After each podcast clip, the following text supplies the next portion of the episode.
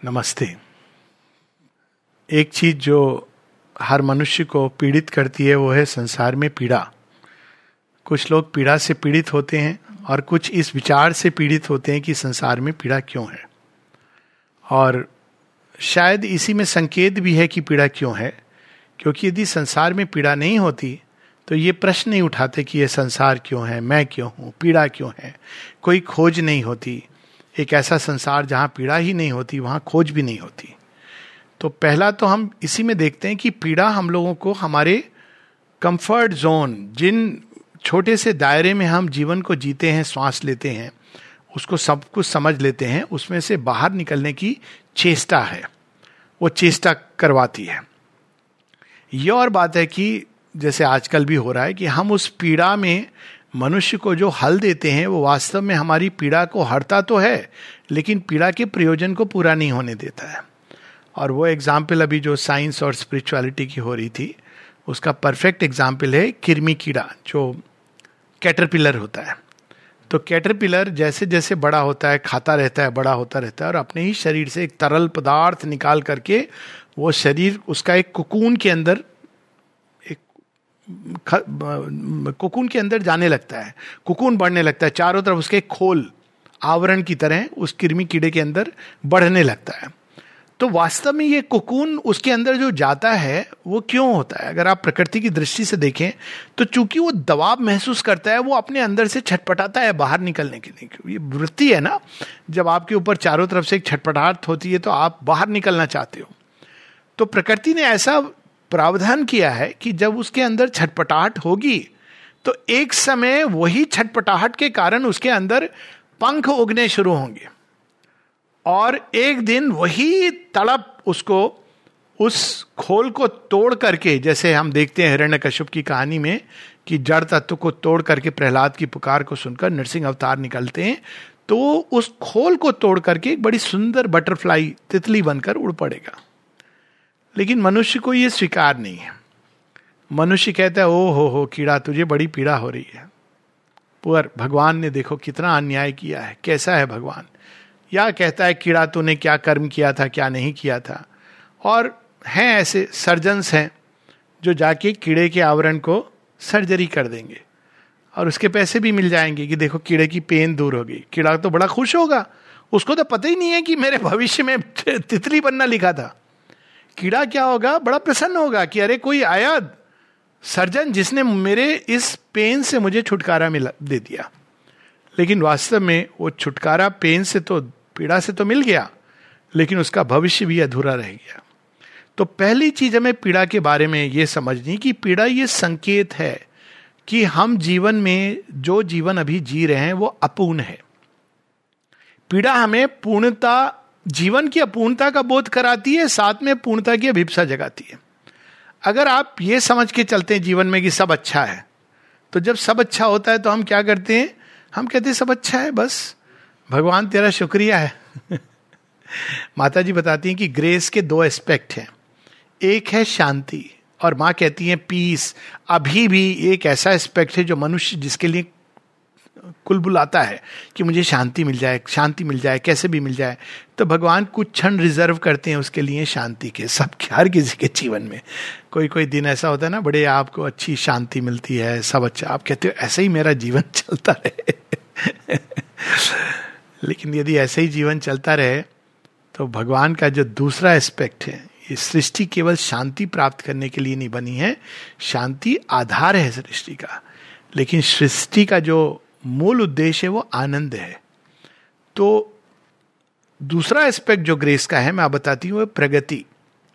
तो प्रगति का मतलब है कि हम जिन सीमाओं में हैं, उससे आगे बढ़ने जाने की चाह।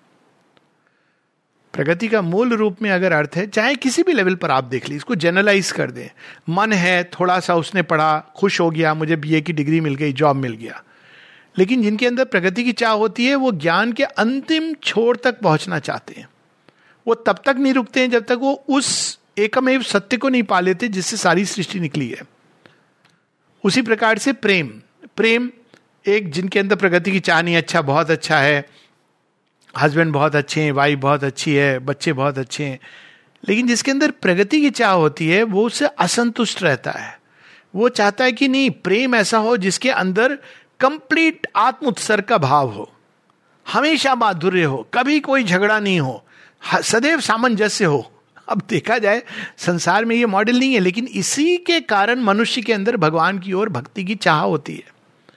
क्योंकि वो संसार में सब जगह प्रेम को अपूर्ण पाता है तो वो पूर्ण की ओर मुड़ता है इसी प्रेम को लेकर। वही प्रेम जब भगवान की ओर मुड़ जाता है तो भक्ति बन जाता है। वो और शेयरविंद आगे की बात बताते हैं कि उस प्रेम को धरती पर प्रकट करना। तो जीवन में प्रगति के लिए हमको अपने कंफर्ट जोन से बाहर निकलना होता है। यदि मनुष्य सचेतन रूप से प्रगति का मार्ग पकड़ ले, हर चीज़ में हृदय की बात हुई, प्राण की बात हुई, आप अपनी सीमाओं को पहुँचते हैं, आप पाना चाहते हैं और, लेकिन शरीर और प्राण की सीमाएँ हैं तो क्या होता है? उसके कारण पीड़ा होती है। तो उस पीड़ा से बाहर निकलने के लिए आप प्रयास करते हैं। तो पीड़ा हमें प्रयास के लिए उद्यत करती है। दो प्रकार के लोग हैं। एक पीड़ा में टूट जाते हैं अधिकतर ऐसे होते हैं और जब टूटते हैं तो वो अपने भगवान को, स्वयं को कोसते रहते हैं। मतलब कोसना सबसे आसान काम है मनुष्य के लिए। लेकिन वास्तव में पीड़ा आती है हमें प्रगति का मार्ग खोलने के लिए। तो ये मुख्य चीज़ हमको ये समझनी है कि पीड़ा, कष्ट किसी इस कारण से नहीं है कि हमने कोई पाप किया, भगवान हमें दंडित कर रहा है। शायद हमने कोई पुण्य किया है। इस कारण भगवान हमको सीमाओं में नहीं रहने देना चाह रहे इसलिए द्रौपदी के साथ वो होता है जो एक साम्राज्ञी के साथ पूरे भारतवर्ष के इतिहास में शायद नहीं हुआ होगा। पांडवों के साथ वो होता है, इतना छल न्याय, आप कल्पना नहीं कर सकते कि इतने सबल, सक्षम मतलब अर्जुन और भीम ने जो जो कांड किए, कीचक, उपकीचक, सारे सारे सौ सौ कौरवों को मार डालना लिटरली ऑलमोस्ट बेयर हैंडेड ये कोई साधारण व्यक्ति है, उस व्यक्ति को भीमसेन, अर्जुन, जिनका सानी नहीं था इवन कहा जाता है महाभारत में कि यदि किसी व्यक्ति के पास क्षमता थी, एक क्षण में एक सारी सेना को नष्ट करने की तो वास्तव में वो ना भीष्म के पास थी, ना द्रोण के पास थी, ना कर्ण के पास थी, वो अर्जुन के पास थी, क्योंकि उनके पास ऐसा अस्त्र था जो सबसे विनाशकारी है, और वो है पाशुपत, उसका कोई काट नहीं है, वो शिव जी का डिस्ट्रक्टिव वेपन है। आप स्वयं सोचिए, उसमें शिव जी विद्यमान है, जो तांडव के पूरी सृष्टि को प्रलय ला सकते हैं। लेकिन अर्जुन ने ऐसा नहीं किया। लेकिन वो अर्जुन, भीम, युधिष्ठिर, जो धर्मराज है स्वयं, वो जंगल जंगल भटक रहे हैं तेरह साल भटक रहे हैं, कभी उनका ये खो जाता है, वो खो जाता है। तो ये जो हमारी जो पीड़ा के साथ जुड़े हुई मानसिकताएँ हैं, कि भगवान किसी को दंड दे रहा है पीड़ा देकर, सच तो यह है कि अगर जीवन में खाली सुख ही सुख है तो थोड़ा सा शंका करना कि भगवान भूल तो नहीं है? उनको याद दिलाना, प्रभु। याद है ना, मैं भी हूँ, मेरा नाम लिखा है ना आपकी डायरी में। ये नहीं कि पीड़ा प्रगति का मार्ग है, नहीं। लेकिन पीड़ा जीवन में आती है क्योंकि हम प्रगति का मार्ग सहज रूप से नहीं अपनाते। दूसरी चीज़ जो हमें समझनी है कि जीवन में घटना एक चीज़ है, पीड़ा एक उसका रिएक्शन है। तो जब श्री अरविंद सनलिट पाथ की बात करते हैं तो लोग कहते हैं वो तो सनलिट पाथ पे हर कोई समझता है वो सनलिट पाथ पे चल रहा है वो एक दूसरी बात है। जैसे हर कोई समझता है मैं तो सच्चा हूँ सत्यमेव जयते मेरे साथ मैं क्यों हार गया? तो वो, वो एक दूसरी भ्रांति है लेकिन मुख्य चीज़ ये सनलिट पाथ पर भी हम चलते हैं जीवन में घटनाएँ आएँगी। लेकिन सनलिट पाथ पर जो व्यक्ति चलता है उसको उस एटीट्यूड से लेता है कि वो घटना उसको पीड़ा नहीं पहुंचाती है। वो उसके लिए प्रगति का हर्ष का विषय बन जाती है। और दूसरा व्यक्ति ऐसा भी है कि जीवन में सब कुछ अच्छा है। अब सोचिए, दुर्योधन इतना भयभीत रहता था। अगर आप दुर्योधन की पढ़े कहानी, उसके जीवन में इतना अधिक असुरक्षा का भाव था कि वो सुसाइड करना चाहता था। क्योंकि असुरक्षा थी। मतलब लाक्षाग्रह कर दिया, उसके बाद ये गायब हो गए। खुद भी बलशाली है, इतनी बड़ी सेना है, लेकिन असुरक्षा का भाव। मुझे ये नहीं दोगे तो मैं आत्महत्या कर लूँगा। ऐसा व्यक्ति।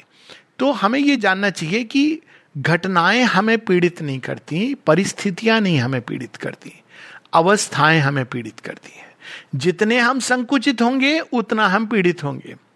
जितने विशाल होंगे, उतना हम कम पीड़ित होंगे। और इसका एक उदाहरण अक्सर जो मैं देता हूँ, वो यह है कि कुएँ में जल है या एक मटके में जल है, आप उसमें छोटा सा पत्थर डालते हैं तो क्या आवाज़ आती?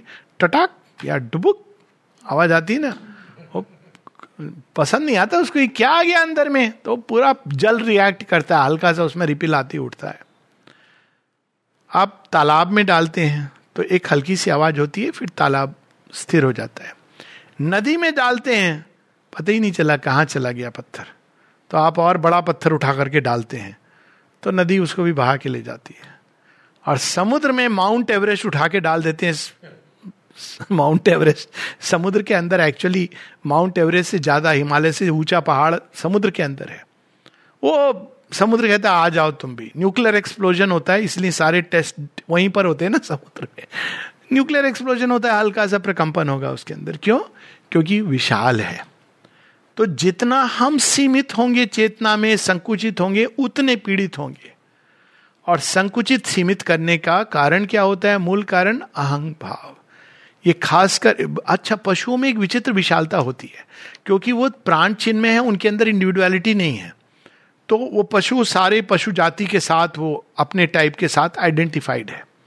मनुष्य के अंदर इंडिविजुअलिटी है, ये एक मार्ग है, उसको इस पथ से जाना है, वो एक अलग बात है। लेकिन उसके कारण वो इतना संकुचित हो जाता है, उसका दायरा, कि वो ये समझने लगता है कि जैसे मैं सोचता हूँ, जैसे मैं समझता हूँ, वही एकमात्र सत्य है। और तब अगर उसके घर में बेटा या बहू ऐसे आ जाएँ जो दूसरा दूसरी तरह से सोचते हैं तो बस शुरू हो जाती पीड़ा।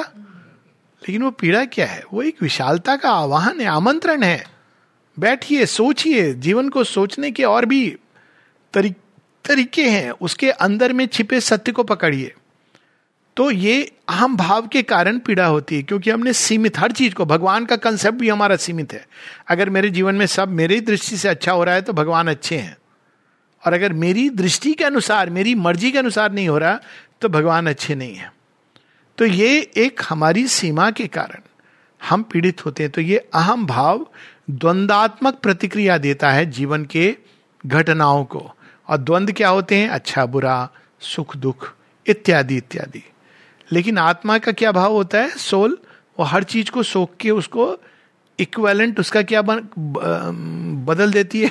वो आनंद में। मुझे एक हंस रहा था क्योंकि एक बात याद आ गई। किसी ने कुछ समय पूर्व मिट्टी को सोने में बदलने की बात की थी। तो सोल ऐसे ही कुछ करती है। आप उसको मिट्टी दीजिए वो कंचन में बदल देती है। क्योंकि उसका स्वभाव है ऐसा। आप अगर उसके हाथ में मिट्टी दे देंगे और इसका एक टिपिकल एग्ज़ाम्पल है वो तपस्वी और भक्त। दोनों तपस्या कर रहे हैं। नारद जी से कहते हैं, जरा पूछ के आइए, भगवान विष्णु से कब आएँगे? तो तपस्वी को जब कहा गया कि भगवान तीन जन्म बाद मिलेंगे ओ माय गॉड तीन जन्म बाद? क्योंकि वो मन, प्राण, तपस्या जो होती है ना, उसमें आपका पर्सनल एफर्ट बहुत ज़्यादा होता है। उत्सर्ग का, समर्पण का भाव नहीं है। तो कहता है, फिर मैं इस जन्म में क्यों तपस्या करूँ? उठ के चल देता है। घर गृहस्थी संभाल ले। भक्त को कहते हैं, देखो पेड़ पे कितने वृक्ष हैं, अनगिनत हैं। उसने समय के बाद भगवान विष्णु आएँगे। अरे, आएँगे। उसके लिए इतना ही काफ़ी है। उसने वो सुना ही नहीं। इतने जन्मों के बाद इट्स इरेलीवेंट भगवान आएँगे। उन्होंने कहा, आएँगे। ठीक सुना तो नारद जी। हाँ आएँगे। वो आनंद से कूदने लगता है और भगवान प्रकट हो जाते हैं, क्योंकि भक्ति के अंदर चैत्य का भाव होता है। इतना काफ़ी है कि भगवान आएँगे। वो चैत्य भाव है। तो चैत्य भाव जहाँ होता है, वहाँ हर चीज़ आनंद में बदल जाती है। तो ये एक दूसरा अहम का भाव। तीसरा, कष्ट और पीड़ा की उत्पत्ति कहाँ से होती है? और इस, जो दूसरा हम लोगों ने बात की, इसमें जो चैत्य का भाव होता है, माँ ने बड़ी सुंदर ढंग से, शेरविंद ने भी इसको कहा है कि smile was her return to pleasure and pain. चैत्य भाव की पहचान क्या होती है? माँ कहती हैं, माँ से किसी ने पूछा कि, माँ what is the way to recognize this psychological attitude soul को लेकर के, ये एक प्रश्न पूरा मुझे ध्यान नहीं है, लेकिन ये था कि जिसका चैत्य जागृत है, उसका जीवन के प्रति क्या एटीट्यूड होता है। माता जी कहती हैं a smile in all circumstances of life smile in all circumstances life पहाड़ भी टूट रहा है तो मुस्कुरा रहे, क्यों? चैत्य को पता है, पहाड़ के पीछे खड़े तो वही है। मुझे भी उन्होंने ही सहारा दिया हुआ है। तो ये जब हम शिफ्ट करते हैं अपनी चेतना को सरफेस से गहराई में तो पीड़ा वैनिश हो जाती है। बाहर जाते हैं तो पीड़ा, अच्छी चीज़ में जो आपके कल्याण के लिए उसमें पीड़ा होगी, क्योंकि वो चेतना ऐसी है। तीसरा, प्राण तत्व के कारण दुख होता है, पीड़ा होती है। प्राण तत्व के कारण क्यों होता है? क्योंकि प्राण तत्व के अंदर बहुत सारी इच्छाएँ होती हैं। तो वो ड्रिवन बाई डिजायर्स तो डिजायर्स जो ड्रिवन जीवन है, वो पुराने समय में जो कोयले की गाड़ी होती थी ना तो कोयले की गाड़ी में क्या होता है? आपको ले जाती गाड़ी, लेकिन धुआँ बहुत निकलता है उसमें से। और वो थोड़ी दूर ले जाती है अप स्लोप आ गई ना तो वहाँ रुक जाती है। नहीं जा पाती है। तो पुराने समय में हम लोग बहुत होता है, इंजन फेल हो गया तो इंजन आ रहा है कहीं और से आ रहा है पीछे से, आप दो घंटे बैठे रहिए। तो डिजायर्स आर लाइक दैट झटके में आपको ले जाएँगे, वो स्टार्ट ऐसे होगी। लेकिन थोड़ा दूर जाके उसमें चुक चुक धीरे धीरे उसके अंदर, क्योंकि डिजायर्स को कॉन्स्टेंटली आपको पोषित करना है। जहाँ एक मानव संबंध भी, जहाँ एक डिज़ायर का रिलेशन होता है, जहाँ एक व्यक्ति दूसरे की इच्छा को पूरा कर रहा है। तो आप देखें कि वो समाप्ति नहीं होती, वो एक अंधा कुआ है। आप जितना डाल रहे हैं, और और और, आप एक माँ का संबंध था ना ऐसे कि divine love she is pouring and pouring एक दिन माता जी की दृष्टि अगर उधर नहीं, माँ, आप अब समझ गया मुझसे प्यार नहीं करती हैं, आप उसको प्यार करती हैं, कितने पत्र हैं। ऐसे ऐसे लोग जिनका नाम लीजन है but they could they felt कि आज माँ हमें प्यार नहीं कर रही। अब माँ ने प्यार करना छोड़ दिया। अब शेरविंद बताते हैं कि उनकी अपनी भी माँ की जीवन है, उसमें बहुत विशाल है, उसमें अब केवल तुम्हारे लिए नहीं है। लेकिन फिर भी इस प्रकार का भाव होता है। कि जब हम इच्छाओं से चलते हैं ना तो जीवन बहुत दुखी हो जाता है। तो इच्छाओं की जगह हम क्या करें? इच्छा नहीं हो तो फिर कैसे चलेगा जीवन? एक और शक्ति जो ओरिजिनल पावर है डिवाइन शक्ति, भागवत संकल्प। भागवत संकल्प कैसे जागृत होगा? एक भावावेश के रूप में, एक गहराई में, एक सजेशन के रूप में एक हल्का सा, एक प्रकंपन के रूप में, या एक इंस्पिरेशन प्रेरणा के रूप में। और यदि वो नहीं है, ज़बरदस्ती हम कुछ करने की चेष्टा कर रहे हैं तो वो फिर इच्छा हमारी करी इच्छा में कई बार हम लोग साधारण मनुष्य एक ड्यूटी का भाव ले आता है, वो इच्छा को मॉडरेट करता है। बहुत अच्छी बात है। रजस को तमो सत्य गुण से हम प्रयास करते हैं कि नहीं, हम इच्छाओं से नहीं चलेंगे, कर्तव्य के कारण चलेंगे। जो सत्वगुण प्रधान व्यक्ति है, वैसे करते हैं, जीवन को ले जाते हैं। और अच्छा है, वो आपको तैयार कर देता है स्पिरिचुअल लाइफ के लिए। लेकिन साधारण व्यक्ति ना कर्तव्य से करता है, ना वो कोई हायर इम्पल्शन में करता है, वो तो इच्छाओं के बल पर चलता है। तो इच्छाओं का तो ये है अटैचमेंट और इच्छा जहाँ है, वहाँ दुख होगा। शेरविंद का एक पत्र है blows do not come to you because there is something bad in you कुछ लोग ये भी एक्सट्रीम ले लेते हैं। जब तमोगुण का हावी हो जाता है ना, कहते हैं, देखो, मैं कितना बुरा हूँ। भगवान ने चुना है मुझे पीड़ा देने के लिए। उनको बड़ा मज़ा आ रहा है, पीड़ा दे रहे हैं मुझे। भगवान बेचारे अन्य सरी उनको हम, भगवान को क्यों पीड़ा देंगे? वो तो आनंद देना चाहते हैं। कभी नहीं चाहते कि हमको दुख दें। लेकिन दुख प्रकट होते हैं। क्यों? शेरविंद कहते हैं blows come to all why because people are attached with things which are in their nature transient आप किसी चीज़ से अगर जुड़ जाएँगे, जो जाने वाली है तो आपको दुख होगा, आज नहीं तो कल। तो हमें कैसे जुड़ना चाहिए? जुड़ना नहीं चाहिए? नहीं, वो तो सन्यासी लोग करते हैं। हमें दो तरह से जुड़ना चाहिए। एक हम जुड़े, पूरी तरह अपना रोल करें, जैसे जीवन मुक्त करता है। लेकिन आप ये जान लें कि ये वस्तु अस्थाई है, लेकिन प्रेम स्थायी है। ये मूल अंतर है दोनों में। ये चला जाएगा, आज नहीं तो कल जाएगा, लेकिन प्रेम सतत प्रकट रहेगा। और दूसरा तरीका यह है, जो अल्टीमेट तरीका है कि आप सारी सृष्टि में बिल्कुल निरपेक्ष भाव से प्रेम डालते रहें। तो आप जुड़ेंगे सब चीज़ से, सब कुछ भरता रहेगा, लेकिन आप अपने लिए, आपका जो स्टोर है डिवाइन से कनेक्टेड है। तो आप वहाँ से रिसीव कर रहे हैं। तो ये एक दूसरा तरीका है संसार से जुड़ने का। लेकिन जब हम इच्छाओं से जुड़ते हैं तो पीड़ा होती है। माँ कहती है because we are attach to things things से नहीं अटैच होना है। हर चीज़ के पीछे उसका एक मूल्य होता है। एक डिवाइन ट्रुथ होता है। उस डिवाइन ट्रुथ को बस पकड़ना है। और एक चौथा कारण, जो प्रमुख कारण है, ये तीन कारण तो लोग कहते रहे अपने अपने समय पर और उसका मार्ग भी दिखाया। बुद्ध देव ने बताया कि कामनाएँ, इच्छाएँ, इनसे दुख होता है और मार्ग उन्होंने दिखाया एट फोल्ड पाथ जिससे हम इससे मुक्त हो जाते हैं। लेकिन जो मूल कारण है, और भी एक उससे भी भयंकर कारण, जो असली कारण है, वो है जड़ तत्व के इम्परफेक्शन का। हम जैसे ही शरीर में जन्म लेते हैं तो हम क्या पहनते हैं? वो लबादा। पीपीई सूट ओरिजिनल लेकिन ये पीपीई सूट हमको प्रोटेक्ट नहीं करता है। हमको और भयभीत कर देता है। जैसे ही हम ये शरीर धारण करते हैं, इस पर जड़ तत्व की छाप है। क्या छाप है इस पर? भय की, सारी जो रिएक्शंस हैं, क्रोध की पैशन की सारे जो एनिमल रिएक्शंस हैं, हम उसको अपने अंदर ले लेते हैं। तो वो जड़ तत्व चूँकि अपूर्ण है, मनुष्य जानता है अंदर में क्या करना चाहिए, नहीं करना चाहिए, लेकिन जड़ तत्व के अंदर प्रवेश करते ही उसकी समस्या शुरू हो जाती है। और साथ ही आदि व्याधि, रोग, मृत्यु, ये तो है ही उसके साथ जुड़े हैं। ये नहीं कि कोई खराब है या अच्छा है, सबको आती है मृत्यु आज के समय में। क्यों? क्योंकि जड़ तत्व का ये स्वभाव है। इसका हल क्या है? इसका हल श्री अरविंद माता जी कहते हैं, और वह जड़ तत्व का ही रूपांतरण। जैसे मन अहंकार के मोड से काम ना करके एक प्लेनरी इल्यूमिनेशन भगवत प्रकाश के रूप में काम करे। वो कोई चीज़ से बंधे ना, केवल सत्य से बंधे। किसी व्यक्ति से विचारधारा से ना बंधे, वो बंधे केवल सत्य से। अगर कोई विचारधारा प्रकट कर रही है, उस सत्य को एक समय पर बहुत अच्छी बात है। पर अगर वो प्रकट नहीं कर रही है तो वो भी चली जाए। उसी प्रकार से हृदय वो बंधे केवल भगवान के प्रेम से और उसको सारी सृष्टि में बिखेरे। प्राण, वो बंधे केवल भगवान की ऊर्जा से, भगवान से, भगवान की शक्ति से, उससे चालित हो। लेकिन जड़ तत्व कंप्लीटली रिफ्यूज करता है। जड़ तत्व ऐसा तत्व है कि आप उस पर कितना भी आध्यात्मिक प्रकाश, आध्यात्मिक शक्ति उड़े लो, वो वैसी रहता है, निष्क्रिय। और उसका एक प्रमाण होता है कि जब हम लोग अशक्त अवस्था में चले जाते हैं तमस की अवस्था में चले जाते हैं, रुग्ण हो जाते हैं, निद्रा हमें ओवरटेक कर लेती है। उस समय आप बोलो, चलिए उठिए, जरा ध्यान करिए। ट्रेनिंग कराई जाती है उसमें। लेकिन उस ट्रेनिंग में आप केवल जड़ तत्व को डिसिप्लिन कर रहे हैं, रूपांतरित नहीं कर रहे हैं।